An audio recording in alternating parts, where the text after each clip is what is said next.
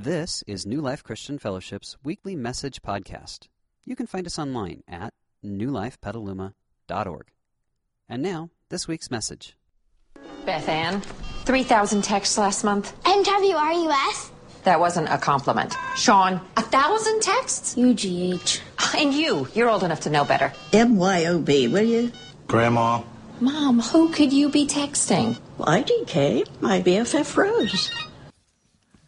There's my response right there. Figured out? What do you think of that?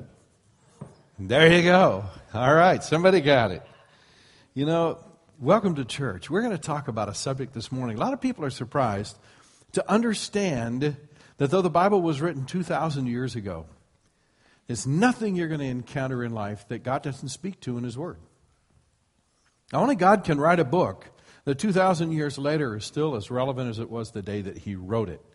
And so um, I want to invite you along on a journey this morning as we explore the subject of the e-world and how to use it properly in our lives. We're going to look at biblical principle for doing that so that we can uh, live in healthy and functional ways in our ever-changing world. Because, you know, it's amazing. If we had used the term e-world even ten years ago, people would have looked at us and went, yeah, what, what would that be? Uh, and yet it dominates the landscape that we live in. And uh, so welcome along on that journey. If this is your first time to New Life, uh, I hope I get to meet you before you leave. My name is Ron, and I'm Uh, the pastor or one of the pastors of this church. I usually get to speak on Sunday mornings, although last Sunday morning Kevin did a great job. Didn't he do a great job? Yes, he did. Now, he's not even here to hear it, but he did. And uh, I, I hope you wrestled with God all week. And I hope you wrestle with God this week, because that's a great thing. When you wrestle with God, you end up in the right place. And Uh, So I want to meet you before you go. On the inside of your program, you will find a half sheet of notes. I want to encourage you to take that out, follow along, fill in the blanks as we go through this.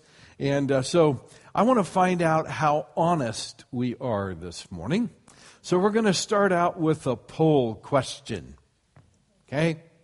How many of you, in the course of being in any church service, have ever glanced down and read an email, a text message, a tweet? Sinners. I had my hand up too, all right? I try not to do it from the stage, all right?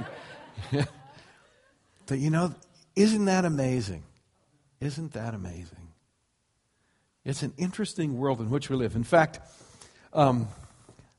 I found a top ten list, and I shortened it to five just so we could have some fun with it. But uh, it, it, we'll call it a top five list of you might be addicted to the e-world if.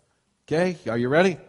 You might be, this is number five, you might be addicted to the e-world if you wake up at three o'clock to go to the bathroom and you find yourself checking your email on the way back to bed.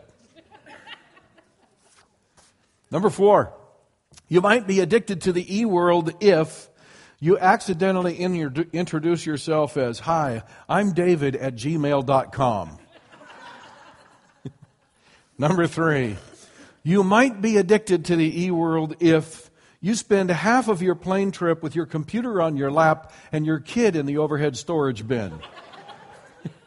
Or you just might be a bad parent. Yeah, that could, that could happen either way. Okay, number two. You might be addicted to the e-world if you get a tattoo that says, "This body best viewed using Acrobat nine point oh. And number one, you might be addicted to the e-world if your wife says communication in marriage is important, so you go out and buy another computer. That's a problem. In fact, we're going to talk about that later this morning. Um... The e-world, it can be great. Just a couple of weeks ago, um, I was hiking up in Yosemite and having a great time with my younger brother.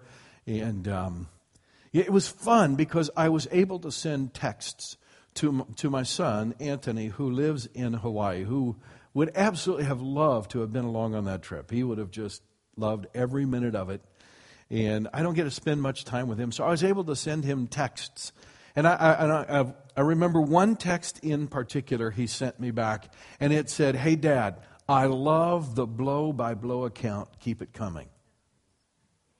It was great. We had this opportunity to connect in a way that just a few years ago we never would have been able to connect. It's a great thing. Just this last week, I received an email from a close friend who's in Iraq. And his family encountered a problem. And so he sent me an email from Iraq saying, "Would you be kind enough to contact my family and minister to them?" Asking for a favor. Just a few years ago, you know, if you sent it snail mail, I would have gotten it two or three weeks later. It wouldn't have worked. But the email, the, the e-world can be an absolutely great thing. But it can all it has a flip side to it as well. In fact, sociologists are, are often dubbing this generation, this era right here, as the virtual contact era. Think about that for a minute. Virtual contact era. I was reading an article the other day written by a mother who had a teenage son who, of all things, was spending hours every day playing video games and and um, IMing with his friends. And it struck her one day that all these people he's playing games with and all these people he's instant messaging with and all these people that he's texting, she'd never met any of them. And she realized that's probably not a good thing. So she got the names of his five or six closest friends, and horror of all horrors, she invited them over for an evening at the house and dinner. And they sat around the table, and conversation was awkward, really awkward. And she was really disturbed about that. So after dinner, she got all the kids, she took them into the family room, and she sat them down in chairs and said, "We're going to talk." Now, if you've ever had a teenage son, you can imagine what was going through his mind, right? But she did something that was way outside the box. She took the chairs, put them in the center of the room, and put them all back to back. And she was writing about her findings. And she said from the moment they sat in the chairs and they faced out, they began to talk. I was reading an article in the Chicago Tribune the other day, and it was talking about this very thing, and it quoted an eleven-year-old boy who said, and I, virtually word for word, "I always communicate with my friends via instant messaging because it's better and easier than actually talking to them." That's not so good. Professor of the University of England wrote a book called The Devoicing of Our World. And in it, he says, you know, we are not just Homo sapiens, we are becoming solo sapiens. That's a new word. You know, there's good sides, there's bad sides. This morning, I want to teach you just three principles. And if you pay attention to them, and if I pay attention to them, the wonderful opportunities that we have with email and Facebook and, and Twitter and instant messaging and all the other stuff that's out there in the e-world, if we'll pay attention to these three principles, those things will open up wonderful uh, horizons for us that can be great and terrific and healthy in our lives. But I'm going to teach you the flip side of those principles as well. And if we don't pay attention to those, then it can become just as destructive. And so we're going to take a look at those. So let's start with the very first one. Here's principle number one. E can transfer information, but it cannot generate togetherness. Would you read that out loud with me, please? I want it to resonate with you all week long. Ready? Let's read it together. E can transfer information, but it cannot generate togetherness. What can't it generate? You sure? What can't it generate? Togetherness. That's a really, really important concept. Now, I want to read you three passages of Scripture, and I'll comment between each one. So let's take a look at the first passage. The Bible says, on the day of Pentecost, all the believers were meeting together in one place. You might want to underline that last phrase, meeting together in one place. Why is that important? Well, this is the birthday of the church, of which we are now some two thousand years later a part of that same church. What we're doing here this morning was birthed on that day. And God was about ready to do an amazing thing in the launching of His church that would spread throughout the world. And even today, some three billion people across the face of our globe claim to be part of what God started on that day. But it started by getting the followers of Christ together in one place. Something happens when we are together. Not just as a church, that's a great thing. Something happens when we're together as a church like we are this morning. Something happens when we're together in our life groups, which I'm going to talk to you about a little bit later. And it's a holiday weekend, and many of our friends are out visiting family and so forth. And some of you are family and friends who are visiting here today. But but for those that are usually here and they're gone visiting family this week, they're having a great time with family, and something special is happening there. But whatever's happening here, they're going to miss out on. Now, yes, they can pull it up on the church's website. They can listen to the podcast, and that's better than not getting anything. But it's not the same as being here. Because there's something that happens when we are together. We are designed to be together. That's the deal. We're designed to have that human touch, that human interaction. And that's when we function best. Scripture number two says, all the believers, I'm going to give you a lot of things to underline in this one. All the believers, ready, here's the first one, met together in one place. That sounds reminiscent of what I just read to you, right? And they shared everything they had. That's a little difficult to do from a remote location, isn't it? They shared everything they had. They worshiped how? Together. I don't think that was probably via a conference call. Or somebody broadcasted a tweet and, and people all went hallelujah on their own tweets, right? No, they all worshiped together at the temple each day. They met in homes for the Lord's Supper. They shared their meals together. And what was the end result of all this togetherness?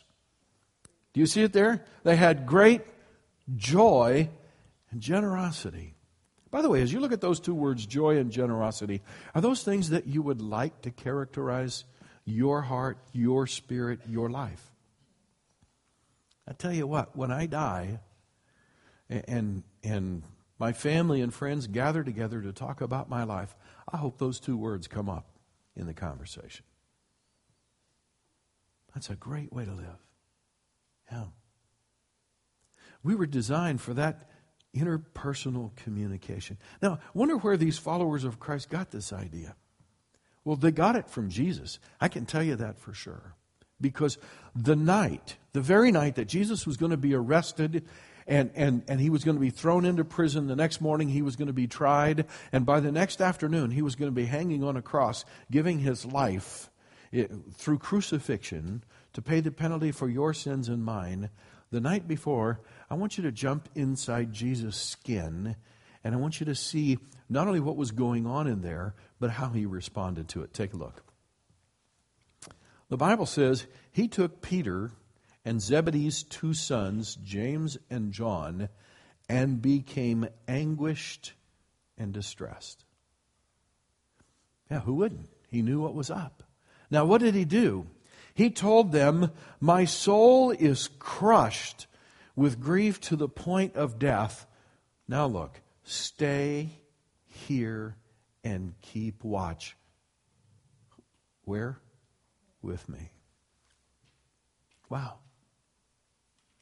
Could Peter, James, and John have prayed a mile away And would God have heard? Yeah, oh yeah.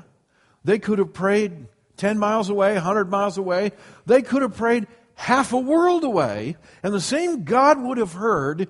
But there's something that happens in the human spirit when we get together, we look at each other eyeball to eyeball, and we have this face-to-face communication. And I can tell you, I've, I've pastored many, many people in the toughest times of life. And when we are in the tough times of life, we want the people that we love most and feel safest around. We want them right here. You know, in a way, you ever watch a little one-year-old or two-year-old that gets left with the babysitter or gets left at our kids' life ministry for the first, second, or third time? And mom turns around and walks out the door, and the kid thinks that his world is crashing, right? My mom just left. Oh, no. What's going to happen? Isn't it amazing how we don't change much?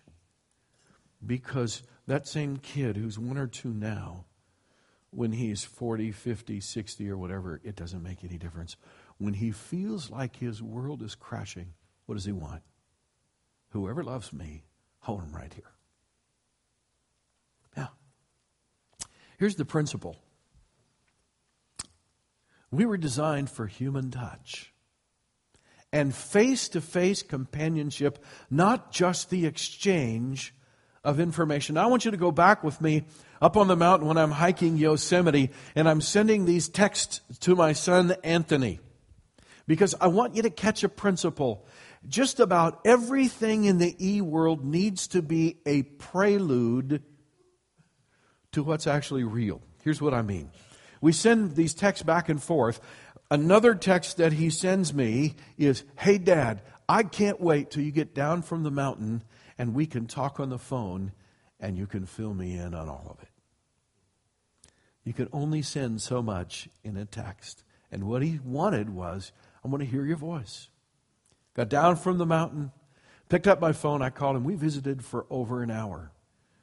And it was, yes, it was about the hike, but it was more than about the hike. Once we got done talking about the hike, it was about his world, what's happening in his kids' world. And, and you know, they got some chickens at their house because they got a, an eight-year-old boy who wants to raise chickens in the middle of Honolulu, right?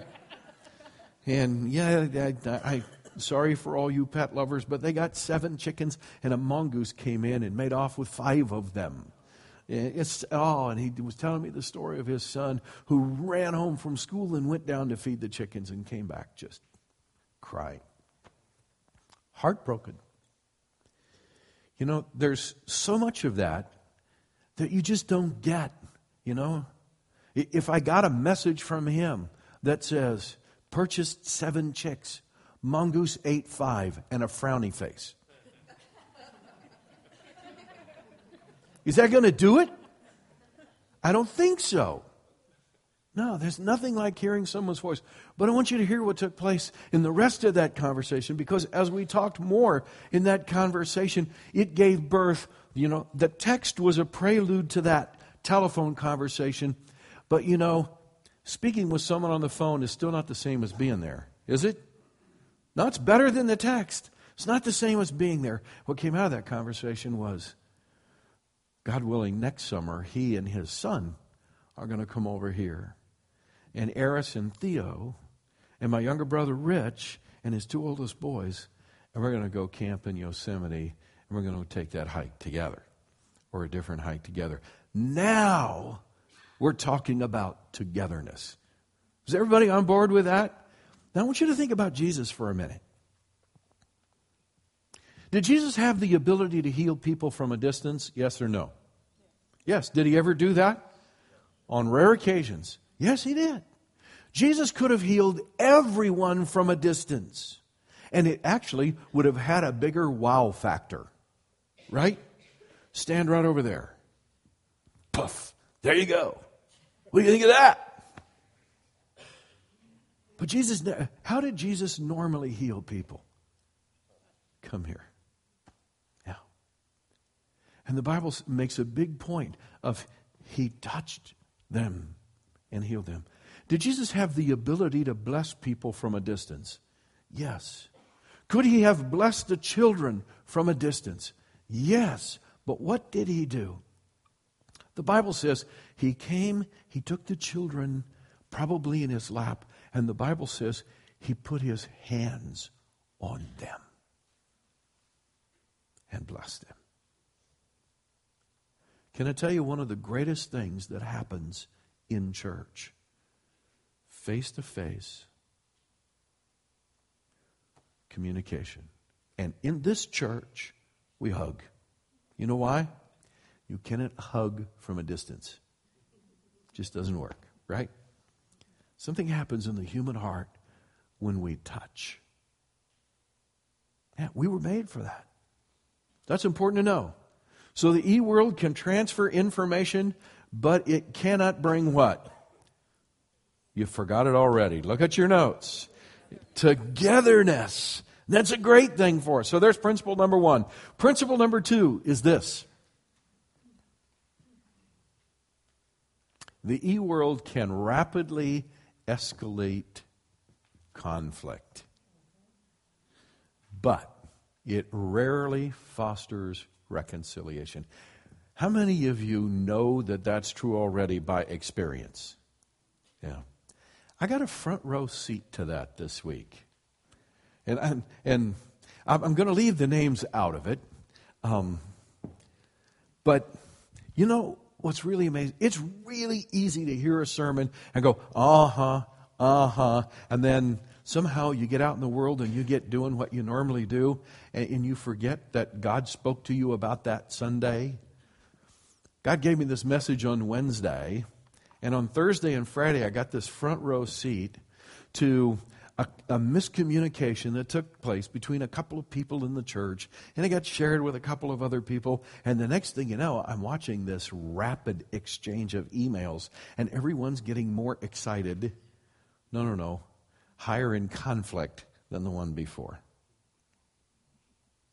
So guess what I did? I sat down to write an email. What's up with that? And I'm sitting, I write this email, and then, nah, that's not going to work, so I erase it, and I write another email, and I erase it. And it was actually when I was trying to get the second email correct that God said to me, what are you preaching about Sunday? Oh, yeah. So I did send an email. You know what it said? Hey, guys, this doesn't really, this is not something that we do via email. Okay? Let's sit down and talk face to face, because I know if we have one conversation, it'll work. Yeah. But, you know, there I was. I was starting to get caught in the vortex and thinking I could solve this thing by email. So I want you to read this out loud with me, because I want it to resonate with you. Ready? E can rapidly escalate conflict, but it rarely fosters reconciliation. Wow. I know it's hard for you to imagine, but the Apostle Paul had a conflict with a church that he had established. And it's hard probably for you to imagine that even two thousand years ago, people wrestled with this idea of conflict resolution and whether to do it in person or, back in those days, via snail mail. And it was really snail mail back in those days. Let me show you a passage of Scripture, because this is a charge that had been made against the Apostle Paul. Paul says, I, Paul, appeal to you with the gentleness and kindness of Christ, though I realize you think I'm timid in person and bold only when I write from where? You would think he was writing an email, wouldn't you? Have you ever noticed how people can sit behind their computer screen and, and, and the fangs come out, right? And they get really, really bold, and they can pontificate, and they can lay it all out there, and they can threaten, and they can do all that stuff. And then when you see them in person, they sort of duck. That's human nature. That's why email's not very good at fostering reconciliation, because it allows us to say things That shouldn't be said, and if we were in person, we wouldn't say. Yeah. Now, it's important for us to bring that, because I will guarantee you that many people sitting right in this audience today, God gave me the, God gave me this message on Wednesday, and when did I have the first opportunity to be tested with it? Thursday. Okay? So there'll be many people here this morning that this week you're going to have the opportunity to apply that principle or misapply it. Okay? Yeah. So here's how Jesus said we're supposed to handle conflict. And by the way, there is no such thing as people who share life together. Remember what we talked about in the first thing? And that is that e, that the E world can't can't bring what? Together. Together. Togetherness is a good thing, right? Togetherness has a downside too, because it means people are in the same place at the same time. And that means inevitably when you put people together in the same place at the same time, two or more of them may not get along. Is that a surprise? No. That's life, right? And and so that, that sort of stuff happens. So how do we resolve this? Notice what Jesus said. If your fellow believer sins against you, that means not just Uh, oopsies, right? This is an actual sin against you.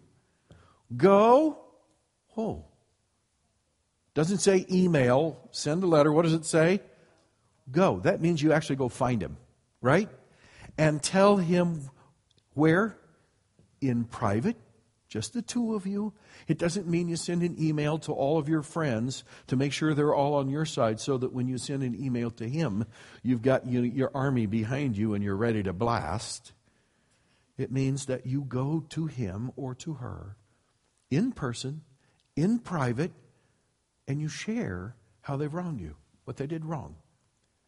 And if he or she listens to you, what great thing happens? You have helped that person be your brother or sister again. You imagine how different our world would be if we all actually did that? You know, if if every wife who felt like she had been wronged by her husband, instead of complaining to all of her girlfriends about what a dork she's married, right? Actually sat down with Mister Dork and they talked it out together. Yeah, it's amazing. Now, I want to, I want to, I want you to drop down one scripture because I want you to read this. Because this is how God says that his family, which is the church, his kingdom, which is the church, is going to operate. We will, what's the next few words? Speak the truth in love. We're not going to write the truth in love. Now, listen, there's a place to write. There's even a place to write emails. And there's even a time and a proper place to sit down and write out your thoughts and your feelings when you've been hurt, and to do it either via email or with a letter or a note. But I want you to hear the rest of it. That has to be considered only a prelude to the conversation that needs to take place. Does everybody understand that? If that sets up the conversation, that's a good thing. But if you're doing that in place of the conversation, friend, it will never work. It won't. Because in the end, you have to go in person and you have to speak the truth in love. And then what does he say? If we do that, we will grow in every way more and more like whom? Like Christ. That's our goal. So there's principle number two. Here's the application principle. I want you to see this. We were designed for face-to-face and heart-to-heart reconciliation, not just emailed confrontations and apologies. Okay? Has everybody got that? All right. Let's go to principle number three.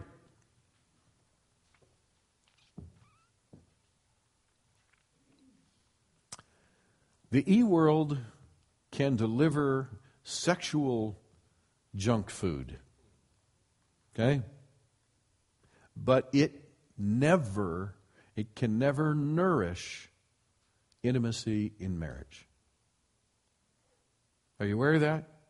The e-world can deliver sexual junk food, but it can never nourish intimacy in marriage. And you're going, oh, I know what you're going to talk about here. Well, I am going to talk about those things, but I'm going to talk about I'm going to talk about something maybe you haven't thought of in connection with this. And it looks like we're having technical difficulties. So we're going to go to Genesis chapter two, and I'm going to have to read it to you the old-fashioned way. Are you ready?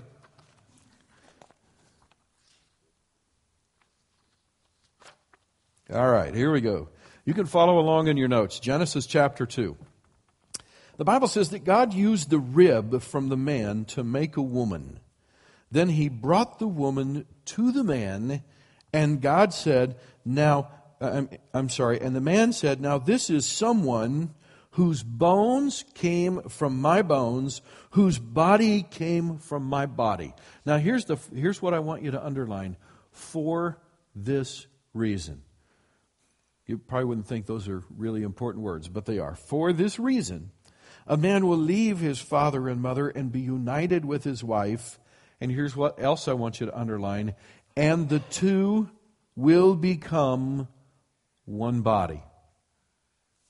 The man and his wife were naked, but they were not ashamed. There's something really magical that's going on here. This is the very last of God's creation on those six days of creation, or seven, when he rested on the seventh day. And the last thing that God made was Adam and Eve. Actually, the last thing that God made was Eve. Now, the Bible doesn't say how God created everything else. It does say that he created Adam from the dust of the ground, and I would assume he probably created the animals from the dust of the ground, or maybe he just spoke them into being. But when it came time to create Eve, he did something far different, and you see the gentleness, the tenderness, and the intimacy of God in this. He says, Adam, come here. He said, man, I'm going to do something very special for you. I want you to lay down here, and I want you to go to sleep. Because, you know, as you look out here in nature and you see the pelicans, there's a male pelican and there's a female pelican. And as you look out and see the elephants, male elephants and female elephants. There's male and female across the board. But Adam, there's no female for you. So lay down, buddy. I'm going to make one for you.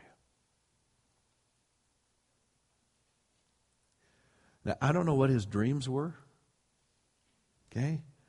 But you know, that had to be a pretty exciting time. And the Bible says that God opened up Adam's flesh. He didn't reach down and scoop dust out of the ground. No, no. He reached inside Adam, and he took out a rib, and he fashioned Eve from that rib. Closed up the place and tapped Adam on the shoulder and said, what do you think? We have only a, a summary. I'm thinking he went, oh, dude. Wow. Because what came out was, this is bone of my bone. Flesh of my flesh. There was an instantaneous drawing together that happened on a level unlike anything else out there in creation. And that's why God said, for this reason, because they shared a common flesh.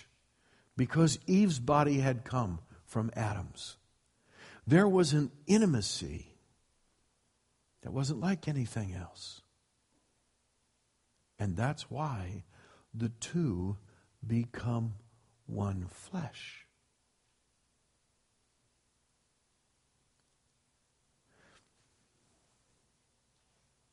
Now, when you go to the internet and you get sexual junk food, you understand how cheap that is compared to what God made. You ever put a quarter in one of those machines and you got what looked like a dazzling ring to you as a child? And you put on that ring with that monster jewel in it, right? And the silver all scratched off to reveal only white plastic, right? And that monstrous jewel fell out of it. And you, re- yeah. Or worse yet, you went down to your local jewelry store and you thought you got a great deal on a real gold ring, only to find out it turned your finger green. Yeah.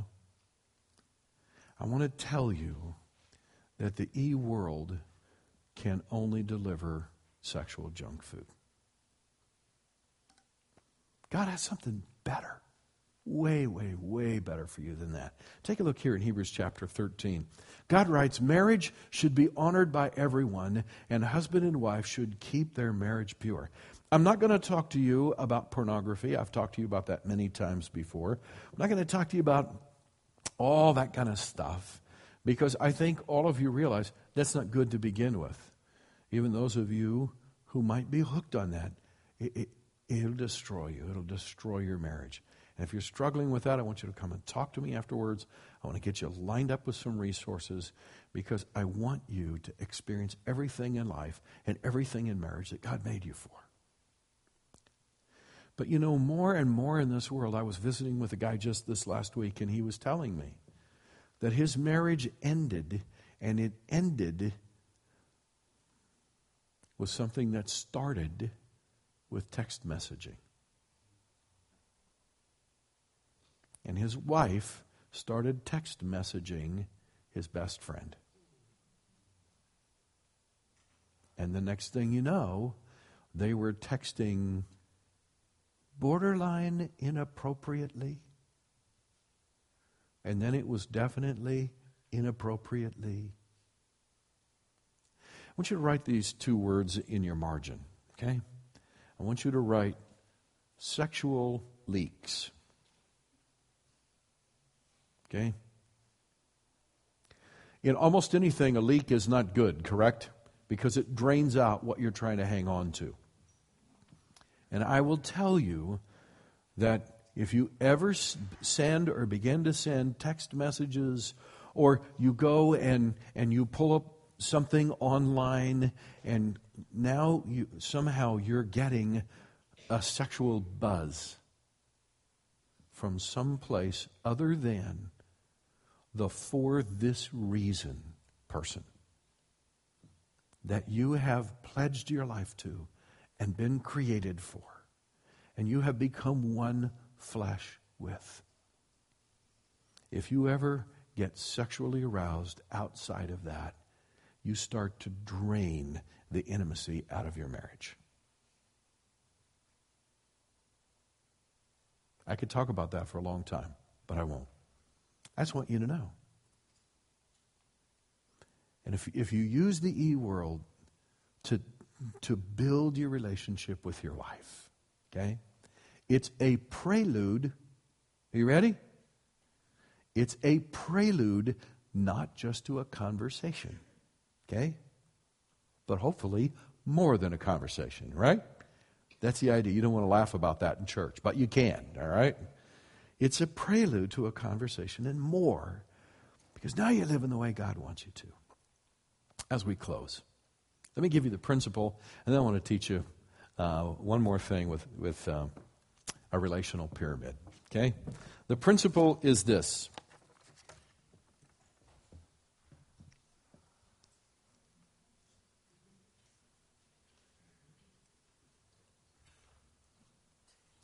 If you were ever convinced or confused about problems in the e-world, you got it this morning, all right? The application principle is this. We were designed for sexual fulfillment inside of marriage, not sexual release outside of it. Does that make sense to everybody?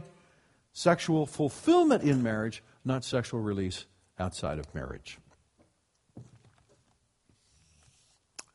God is definitely wanting us to experience intimacy and fulfillment in the relationships in our world.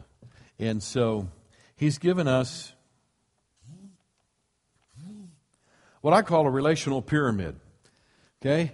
We start with the most important at the top, and the greatest and most important relationship in your life is the relationship, the point of connection that you have with God. That's why you come to church. That's what we should be doing. Okay? So we start there, and I prayed that, I prayed this morning, long before you got here, that there would be divine appointments all across this auditorium this morning, that you would come and make the connection with God. And if you feel distant from God, or you feel like you're wandering from God, I'm going to pray in just a minute, give you a chance uh, to, to, to come back together with God about that. Second most important relationship in your world, if you're married, it, thank you, if you're married, obviously I can't write marriage and say marry at the same time. If you're married, the second most important relationship in the world is the relationship you have with your spouse. It's the for this reason you leave, and for this reason you are united in a way with this person that you share with no one else in the entire world. And you keep that completely pure. Outside of that, the next most important relationship or ships that you have are with your family, starting with your children and then branching out into your extended family. Very, very important that you invest in those, and the intimacy at the appropriate level and in the appropriate places. You should have a very close and intimate relationship with your family that you don't share with anyone else, because they're your kids, or they're your parents, or they're your grandkids, or whomever that might be. And then you go beyond that, and, and you get to your friends. These are the people that you choose on your own to share life with. And you, obviously, you want to have close relationships with them. I was talking with a guy on the way in here this morning, and his world has forever been changed by God through this church. And I hugged him on the way in. I said, man, you are a great friend, and you're a great brother. I love sharing life with you. And he, and he said, you know, I, if someone had told me that I could be friends like this with guys, and he wasn't just talking about me, he was talking about other guys in the church as well. If they had told me that, uh, long, I never thought that could happen. I, yeah, you kept everybody out here like, yeah, we're we're guys, right? And he goes, wow, yeah, life changed. Why? Because there's a real relationship there, and then last of all, the community. Because what we share on the inside of church is something everyone in the whole world needs. And what it's it's it's the something everyone in the whole world is searching for. They just don't know where to find it. And God's given it to us and said, now, now don't just take this and, and, and keep it all cloistered in here. Take it out there. And learn how to build relationships with people in the community. I have two things to say to you before I pray. Number one, okay, you start here, okay, and get that right, because whatever you do here will help you with all the rest of this, okay? But there's something that you can do down here that will help support all of this, okay? It can't, this is the source, but this is the support. And you know what it is? You'll recognize it if you've been coming here for a while.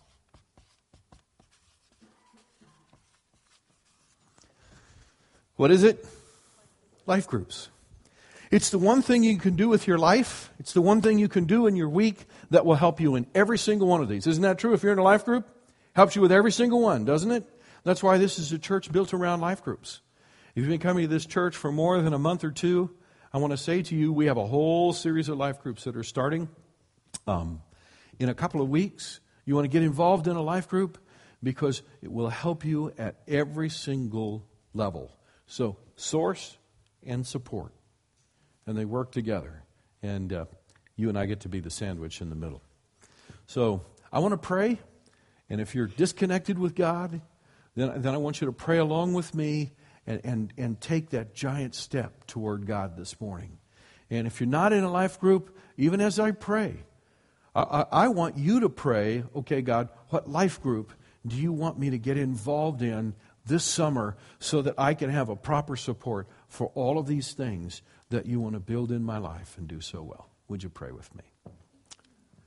Ah, Heavenly Father, thank you so much for telling us the truth about life. Jesus, thank you for coming into our world and not just sending a text, not just sending an email with the proper information. But thank you for coming into our world, and thank you for not just healing at a distance, but reaching out and touching people, taking children and putting them on your lap. And thank you for creating marriage and making making it so beautiful and wonderful when it's pure. And and and so, Lord, I pray for every single person here today, myself included, that first and foremost we would have that soul-level relationship with you, that we would be connected, that we would draw life from you.